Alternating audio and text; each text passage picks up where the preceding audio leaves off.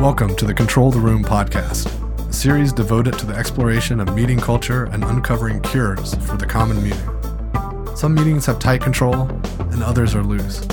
To control the room means achieving outcomes while striking a balance between imposing and removing structure, asserting and distributing power, leaning in and leaning out, all in the service of having a truly magical meeting.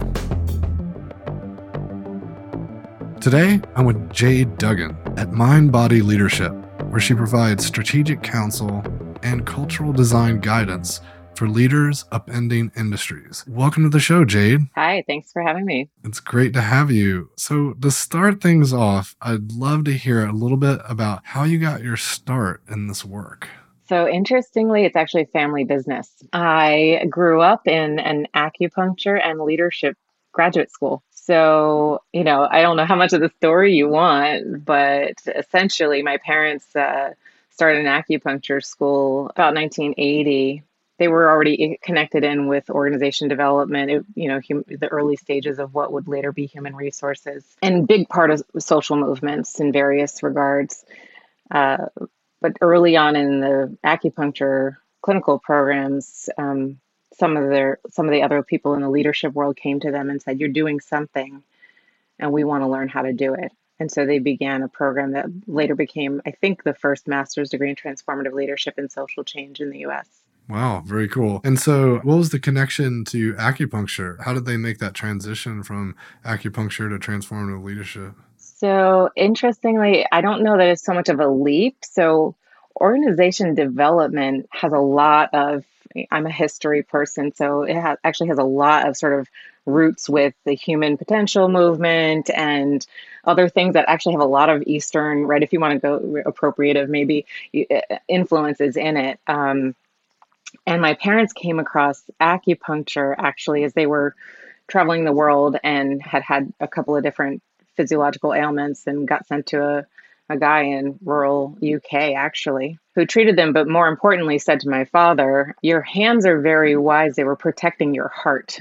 And the idea that the body was wise really got my dad's brain going because he also had um, a mentor named Ivan Illich, who was a social critic, historian of the sort of 14th century, really interested in how Europe became a colonial force in some regards via the church. And and so interested in sort of like uh, uh, you know why do we do the things we do and how do we make up these ideas? And so sense perception is something that changes with each technology we intervene with. So long story short my dad heard when this man said to him, Your body is really wise, he said, Okay, if that's true and that feels true to me, then almost all of Western paradigm is upside down. So that was actually what my parents started with. They didn't really, they didn't care necessarily about the about the acupuncture at first. They later did because, of course, right? You draw in all of the different people, and they actually became the first boards of acupuncture in the US were conferences that they pulled together essentially around the time that Korean acupuncturists in California started being arrested for technically practicing medicine without a license, right? So I don't know if some doctor decided that turf, you know, the turf was being stepped on or something. But that was when they realized they had to actually integrate with the Western medicine model to some extent in order to continue to be able to practice. So they were actually instrumental in getting a license in all of these states. So acupuncture was one thing, but actually acupuncture as a vehicle for social change and social reform thinking thinking about the body as as a sort of wise as a wisdom teacher for life because the other piece of that that was kind of interesting was that you know he said to my dad your hands are protecting your heart and hadn't said anything but about three weeks later there was an article in the new york times that the medicine my father had been given for dysentery was being pulled off the market because it was causing heart attacks. But the acupuncturists hadn't known anything about that. So they actually then just they insisted that he teach them, but really what he was teaching them and what they realized he was teaching them was stay in your senses, don't make up a lot of stories, right? All of this, and it was pretty classical uh, version of acupuncture that that had been largely actually um, destroyed via communism in China. Mm. So, what was often practiced by that time in China was a more modern version of medicine that was actually intended to get people back on the line, back to work very quickly. And so what he was teaching them was actually something that had been kept, you know, kept on the side between Japan and, and uh, France. So all of this comes back to essentially in 1983, the Rouse Company is a developer coming to the acupuncture clinic because they're all in this planned city of Columbia, Maryland which is also kind of an interesting socio, you know, economic, ethnic, uh, idealistic, really, a planned city to try to to right some of the the wrongs in the world. And they came and they said, "You're doing something, and it's not really about the needles, and we want you to teach it to us because if you don't teach it to us, you're doing the world a disservice." And so out of that first started a, a program called Sophia, and it was about five elements, and it was about the seasons, and it was very still very like uh, hippie and a little bit sort of like enmeshed in the acupuncture world and conversations to some extent. And I still think that way actually. When I practice, I think I'm I'm teaching leaders mostly to be the needle in the company. Mm, interesting. I want to come back to the wise hands and this notion that the body is perhaps an antenna or an instrument that can help us see and feel things in ways that sense, you know, it's it's sensory organ. And it's something that we talk about a lot in our facilitation training. So I think this might be a really interesting angle to explore with you given your history there. So how can leaders tap into this this ability to use their body as an antenna or a way of sensing what's happening? Well, maybe the best way to, to, to do that would be, you know, tell me a little bit more about how your facilitation training currently works, mm. or maybe even something, you know, I do a fair amount of facilitating myself, and it's, you know, at some point something will come up, and you know that you have to train your facilitators to navigate that moment mm-hmm. in a particular way.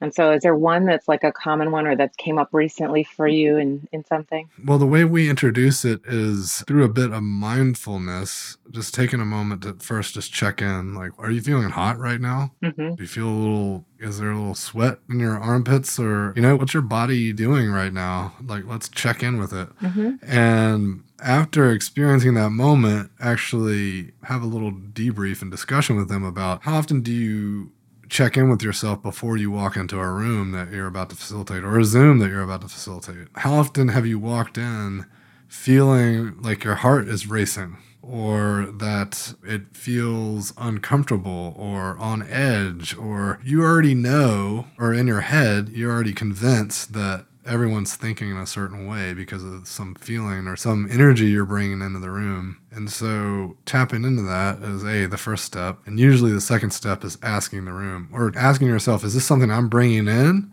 Or is this something that the room is doing to me? Because if it's something I'm bringing in, I don't need to dump that on everyone. Mm-hmm. If it's something that's already in the room, I need to a not let it influence me, and then also find out what it is because my assumptions on what it is might be incorrect. And until I ask, I don't know. Yeah, so essentially, you're already doing a lot of what I'm talking about. And what I often am doing is actually taking it sort of the next few steps, which is how do I recognize? And I, I don't think in terms of causality. Causality is mm. kind of a modern Western idea.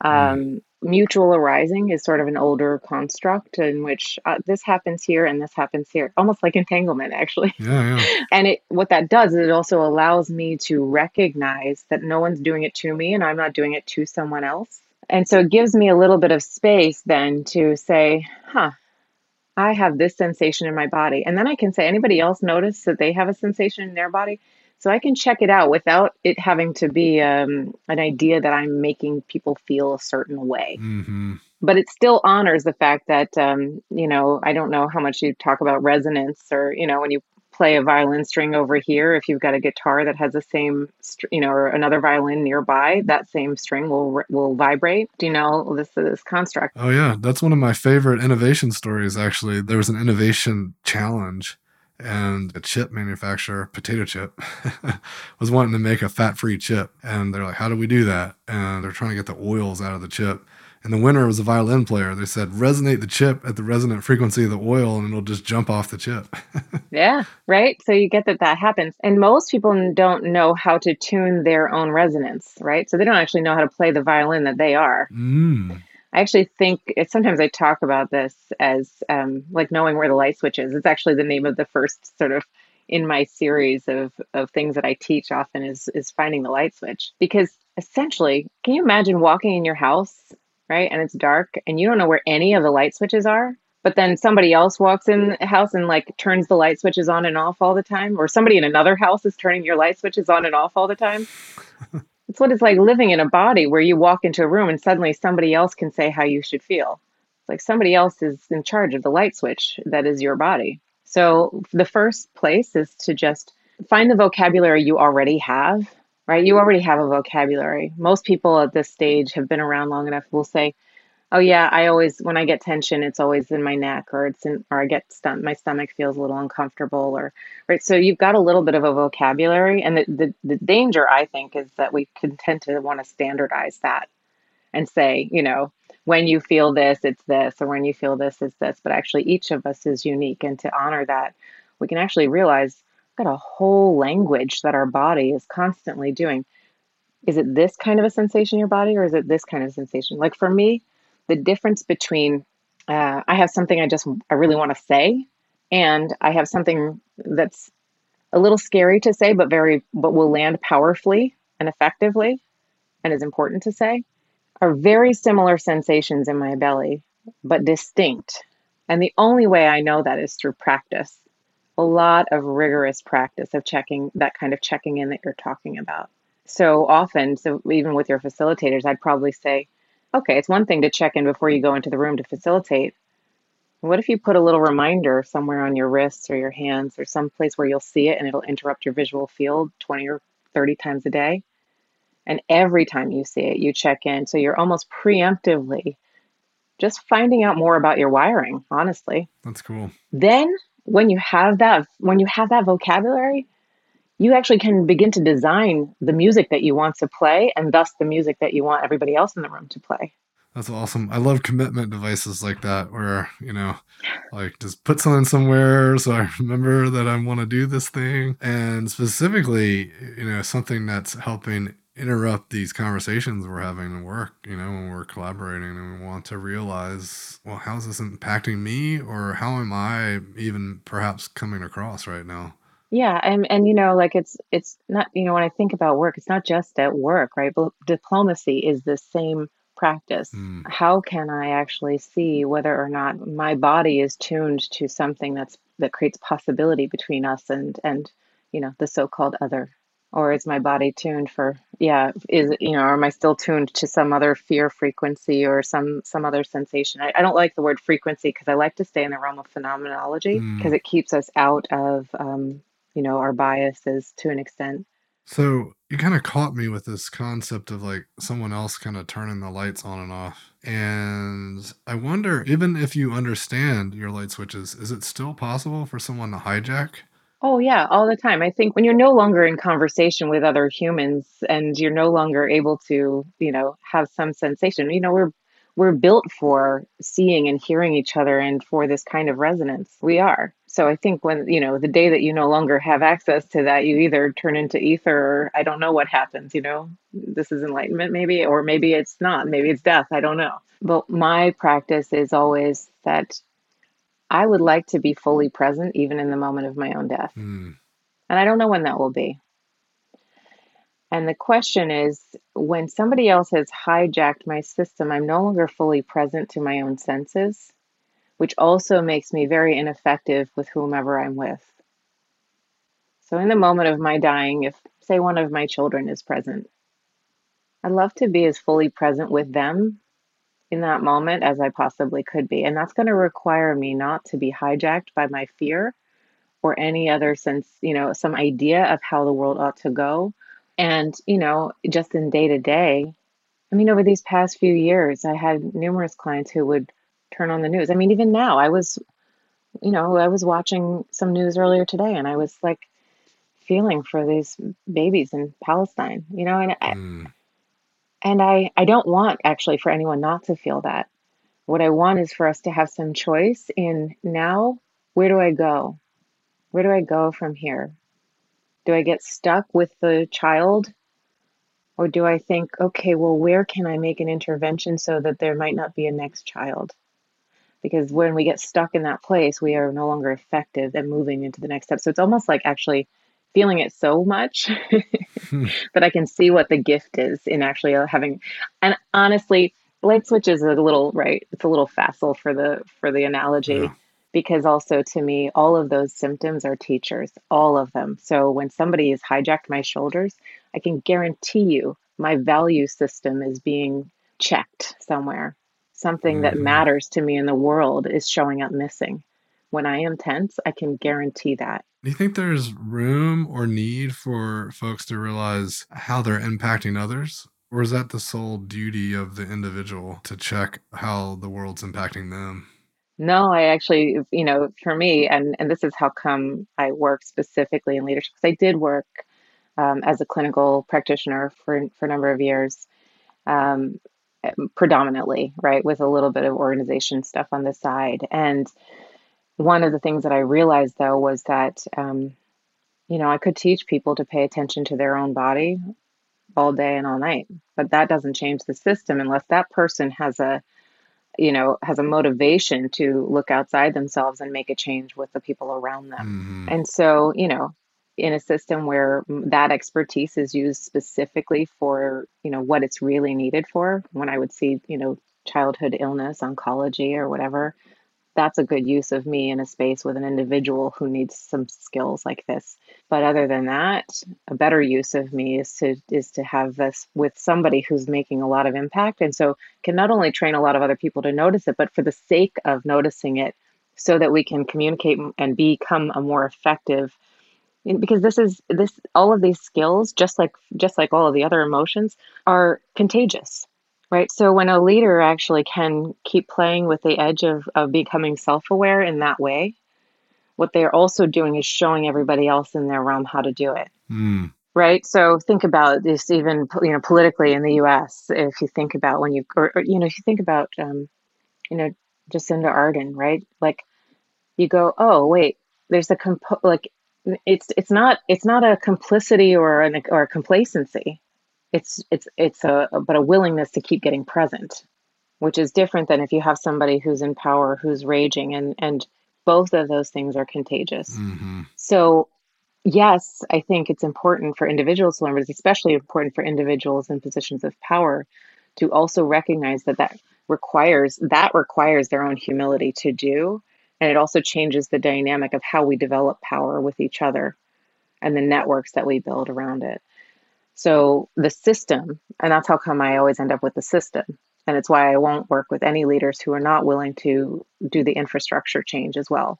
Because this is why I used to work in I used to work in corporate, right? And I would do these skills, amazing amount of money, you know, made, got, gotten back, you know, whatever from these big companies. But in the end, I was making life better for maybe a few thousand employees at a time, which is fantastic because they really these skills really do ripple out very very quickly. It's actually really fascinating and beautiful to watch.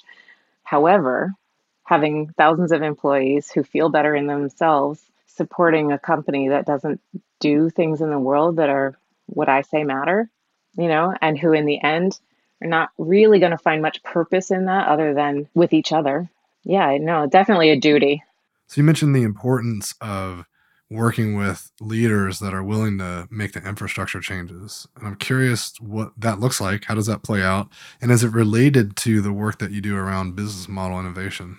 Yeah, absolutely. So, you know, I find that when a business model evolves thoughtfully from the sort of toddlerhood of a company, you know, when they're in high growth, early stages, if they are really thoughtful about how the business model impact looks like, then you don't have to ret- try to retrofit infrastructure change later.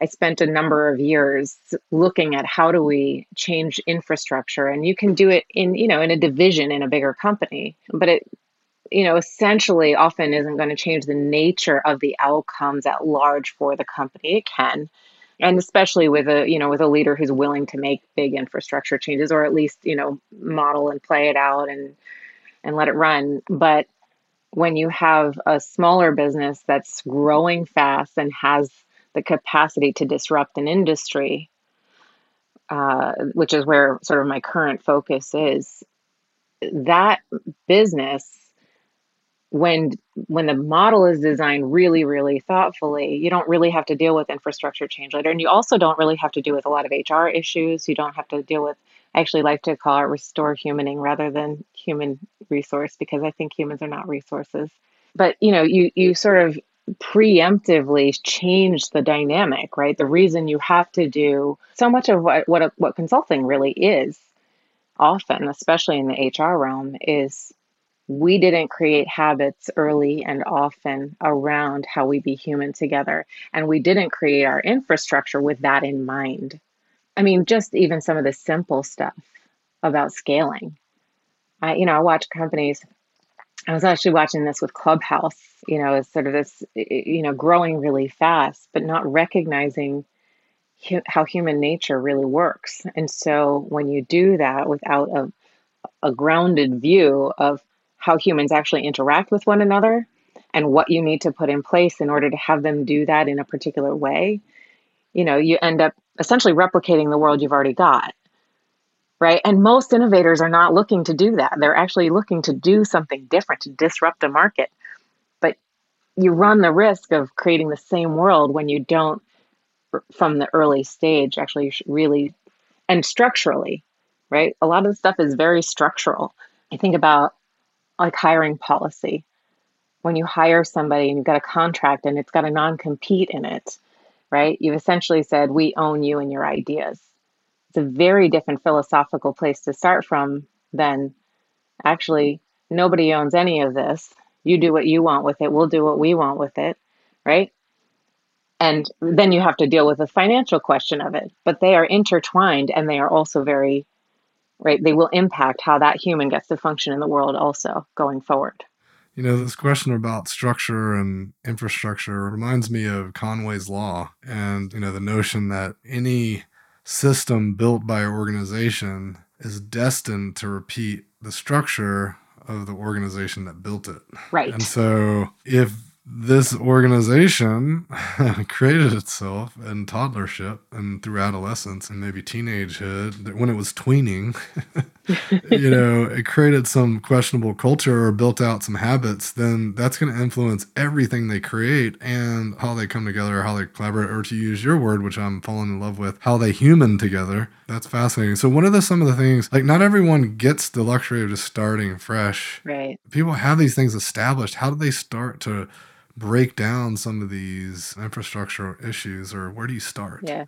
It really depends on the size of the company, you know, which is, you know, I'm always looking for because I like, because I, I do think in systems, I'm always looking for like, where's the place for me to go in and have the most leverage. And so that really for me right now is between three to $12 million, but in a growth stage which is also, of course, when a time when a time when a leader is like totally overwhelmed and doesn't really want to take the time to do any of this stuff. But it's the best time, I think, structurally wise, because they can see the impact that it has on their uh, capacity and their team and and on the world. But also, they're all close enough to each other that they, you know, they know each other's families' names, right? Maybe not everybody knows everybody, but there's a there's still that feeling and you know these are the size businesses that actually create used to create local stability in economies and now are creating an interesting network of non-local but still integrated economies of right it's still a, it's still a community in in a way that it creates but it also because it's non-local can create like more equity right? If you hire somebody right i know there's this thing where smaller companies tend to like hire somebody in the philippines because it's cheaper but actually if you pay them as much as you would somebody in the us you actually begin to change the infrastructure of the globe. And most people at that stage are not thinking of themselves as a global company. And yet they have contractors all over the world, right? Because even the structure of employment is breaking down because it's so nationalized, right? Most people can't even figure out companies until they're really large can't even and even then they don't really want to figure out how to employ people who are living in different nations because there's so many different sort of the the hoops to to jump through. So we're we're you know we're pushing the border of a global economy in, in in so many different ways. But a bigger company who wants to do infrastructure change has to start with one person you know, the higher up in the company you go, the more influence you're going to have. So that's kind of how that works. But you can do it in a division where first you begin, and simply, the first simple thing is to create this self-awareness practice where you you know you have you have five or six skills. You teach people how to notice when they get a little upset and how to find their way back to their body and how to help each other create that feedback loop with each other. And then you have a few other skills that you actually keep recognizing as embodied habits, acknowledgement, making clear requests, knowing the difference, right? These are some of these are pretty well, I wish they were standard. They're not really standard. But when you do that, then you can actually begin to look at how do you create an infrastructure change. So one of my clients, I have a few clients who are still in bigger companies, and one of them is is looking at how does she change ethics in medicine and research. And you know, it actually has a lot to do with her willingness to just keep finding the openings, mm. which requires her to have a skill set to keep finding the openings and to stop getting caught, right? A tree seeks the sun no matter what. It doesn't get caught, right? An iron railing can be there and it'll just keep going. Mm-hmm. So it requires one leader with that level of commitment to the outcome, right? And in her case, she knows that the community is not involved in the research. So she's first she's got to restructure the board, but in order to restructure the board, she's got to get some other pieces moved around in the organization. But her commitment to doing it and to not getting stuck on her own ideas about it or what they will or won't let her do, she just finds a way. And so it's the it's that's the way that infrastructure actually changes. And it's also the way it's built. It's actually individuals' decisions and capacity to keep finding a way through. You know, you, you mentioned something earlier in the pre-show chat around micro habits, and that really kind of struck a chord with me around this idea of, you know, we have to create wins that we can recognize as wins. And, you know, we're not going to jump around that iron obstruction in a day, but, you know, if we make a little move and another little move and another little move, we get there. Yeah. What I really love about micro habits, uh, you know, it's such a funny term, but it, you know, practice is what it would have been called in any ancient tradition. But the thing that I love about these little micro habits is that they give you, and people, right? Pe- this is how humans work. We need the little hit of win oh, I did that. I managed to sidestep that place where I normally would have gotten upset today. Mm. And that you get that little hit of my body feels easier now than it did. Is another reason learning that vocabulary is to go, oh, you know what? I used to get tightness in my belly every time I had to figure out what, what we were going to have for dinner. Mm. And now I don't have that anymore. I didn't have that today. Oh my gosh, look at that. Easy peasy. I was also really fascinated about this notion of like observation but then using the observation as a way of recognizing potential interrupt points. Yeah. Where then we could kind of like create little almost experiments and say, what if I poke at this? like, yeah. what happens? Hmm, okay. it really reminds me of like uh, the types of strategies that, you know, they talk about in complexity theory, where you know, let's probe and try to make sense of what's going on. But it's like different language, which I found fascinating. Yeah, it's kind of interesting. I told you the chaos pendulum would come up. Um, a man named Hans Peter Dürr, who used to run the Max Planck Institute for High Energy Physics, was a, a colleague, and he used to come and teach with me. And he used to carry one of these triple pendulums around. But there are a lot of dovetails, right? Complexity theory is also essentially, you know, for me, it's kind of fascinating to watch science figure out things that ancient, you know, cultures have been sort of trying to tell us. it's always fascinating to watch, you know, 50 year old science prove thousand year old, you know, practice. I find that even as like teaching people that have micro habit of, of the awareness, even though I say up front, don't try to change anything yet, we're just collecting. It's just impossible not to begin to go, actually, that doesn't feel good. I don't want to feel mm-hmm. like this right now. And the power of micro habits, the, power of micro habits is actually it's fascinating. I've been really paying attention to, and I don't have I don't have real study. I've been looking for somebody who might want to do some study on this. But there's some, you know, that, that like neural networks or mirror neurons, or you know, I know there's not technically mirror neurons, but but that the way we do this actually works asynchronously and over technology to the extent that a group of women in, say, a Facebook group who interact regularly will end up on a same similar uh, cycle, Hmm. right? So there's a hormonal, right? And so, you know, I, I got really fascinated with this. The, one of the first projects I did, big, big corporate projects, which is why I asked where in Southern Virginia. I don't know if I'm allowed to say the company name, but let's just say it was a big food production company and they were buying another production company at the time. And I went to do a site visit in this tiny little town in Southern Virginia. And the town essentially was just made up of the one company who had hired me and the other company, right? The two two plants, the, um, the other one that they were buying. But one was sort of in the more in the health field, and the other one was sort of known for sugary things. And so the margins also were different. So one was making a lot of money, totally different management style, right? Totally different and essentially, you know, it was like, how do you get, you know, this is change management, but how do you get these people who are already actually having fights in their families, right, because of this this disparity, to kind of come together? And what I ended up doing was a training for all of the plants on the East Coast, just the plant managers in their, you know, sort of semi-annual gathering, and I taught them four or five skills. That was it. And I found out later, I mean, it was amazing. The experience was just amazing because of the way things went down, the amount of emotion in the room, the amount of, of people who had been with the company for like literally 40 or 50 years and saying, never been in such a powerful place, right? Because they're tangible, practical things that they could go implement. And we, we have them go do it right away. But the really powerful thing was that I found out later, year over year, the accident rates on the plant floors went down 50% year over year for two years straight in every plant except for the one plant whose manager was not in the room. Wow. I didn't teach anybody except for the 12 people who were in that room. But this was, you know, across a thousand, fifteen hundred employees at least. Six hours. Hmm. I think there's some power in the simplicity of just five things too, right? Like, wh- how do we focus on like, hey, here's the essential stuff. Want to make sure you really get this. And like, a the number five is pretty magical. You know, Disney did some research, right? It's like you don't want to give more than five options because then people get like overwhelmed. So like three to five is kind of the magic territory. So like, I think that's pretty smart, just in its simplicity. Plus, like, if you're if the stuff you're giving them is powerful, they're going to be more likely to put that powerful stuff to use because it's simple. They're going to remember it. That's that's that's amazing. Wow. Did they get Yeah. that other person trained up? No, you know, because what had happened was I guess that person was leaving to go to another company, had gotten sort of Mm. poached, I think, to go to another company. yeah. And uh, so they were kind of halfway out the door. And I guess that's why they didn't show up for the training. Wow.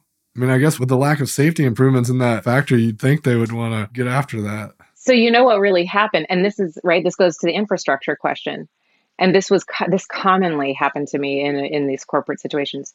The leader I was originally working with is now a VP of that company. So she got promoted within I don't know a couple of months of that project because it changes all of their numbers. Hmm because the, the you know self-awareness right? You- you- mindfulness training all of these things they just increase engagement they increase effectiveness right? You hit your quotas and you get you know your number your kpis just go out through the roof and so people come and they say well what are you doing? So we were in conversation with you know spreading that across another segment but then she got promoted and moved to another country. And now she's vp of that. You know it's a fortune 50 company and she's a vp of it. But she has to then go to the next place. So the contact then changes which changes the Mhm. dynamic. So whoever of those managers are still in play may still be doing some level of the work. But this is also why a lot of corporate training just doesn't work because they just they don't build in follow up and Yep. it's actually another one of the reasons why I prefer to work with the smaller companies where I can say I refuse to work with you if you won't if you won't commit to 6 months. Yep. The coaching, the follow through, the after touch points, so, so critical. Yeah. Yeah, I want to know what's different. It's not I don't want to know I don't want to know that you checked off the box on leadership development. And also, the thing is, is like, I think Ed Morrison has a really interesting analogy or model with his strategic doing framework. All of the stuff they talk about in the framework kind of draws on this kind of river rafting metaphor. So, you know, it's like you have a guide, right? Like a river guide. And, you know, it's kind of complexity informed in the sense that, like, you know, sure, they might have gone down the river, but the river is not going to act the same way every time you go down it, right? And so I can teach you how to go down a river, But if you Uh, you're not necessarily just going to go down it by yourself after sitting here, maybe go, Yeah. doing a few drills, right? Right. And so I think that's the thing. Like when the reason that the extended coaching works so well is because once they encounter the real live situation and they go, oh, what do I do now? You know, and Right. we get a lot of questions from folks that have attended various trainings around collaboration or design thinking or whatever it is. And they say, you know, I've reached master Excalibur level in this training or whatever, but I still don't know how to use it. it's like, I got all this information, but when it's time to run a meeting with the CEO, I clam up because I don't know what to do. Right. So if you're not there in that moment when they're freaking out and clamming up, like those are the real moments of transformation and learning. Yeah. Yeah, totally. You know, it's like—is is it really a, a tool or a skill if, you know, if when when the thing really hits the fan, and that's this is also what I love about the the micro habit kind of way of doing things is what I think about is like I'm creating the conditions under which when something really hits the fan, my body is already trained Mm, to know that I have the tool in my pocket. mm, And so it's like I don't have to practice on the big rocks. I get to practice on the little rocks. Eh, eh, You know, so it you know that just is so powerful I think to have have that have the skills be that used that way. yeah, that's fantastic. I love it. Well, gosh, I didn't think we would go from acupuncture to micro habits and extended coaching programs for retention, but here we are. And I, I think that brings us to a nice place to close. So I want to give you a moment to leave our listeners with a final thought. You know, I'm aware of the word use the word facilitation and I'm aware of the word facility and both how that works as a place, right? That's an infrastructure, sometimes a facility, but also that becoming facile with something uh, means that it's easy, right? It's easy. It makes it easy for us. And I, would have that for not just our personal lives, but for our social systems and lives uh, to have some facility and some ease. So that's what I'm doing. Awesome. Well, it's been a pleasure chatting with you today, Jade. Thanks for joining the show. Thank you so much for having me. It's been a real pleasure. Thanks for joining me for another episode of Control the Room. Don't forget to subscribe to receive updates when new episodes are released. And if you want more, head over to our blog where I post weekly articles and resources about working better together. VoltageControl.com.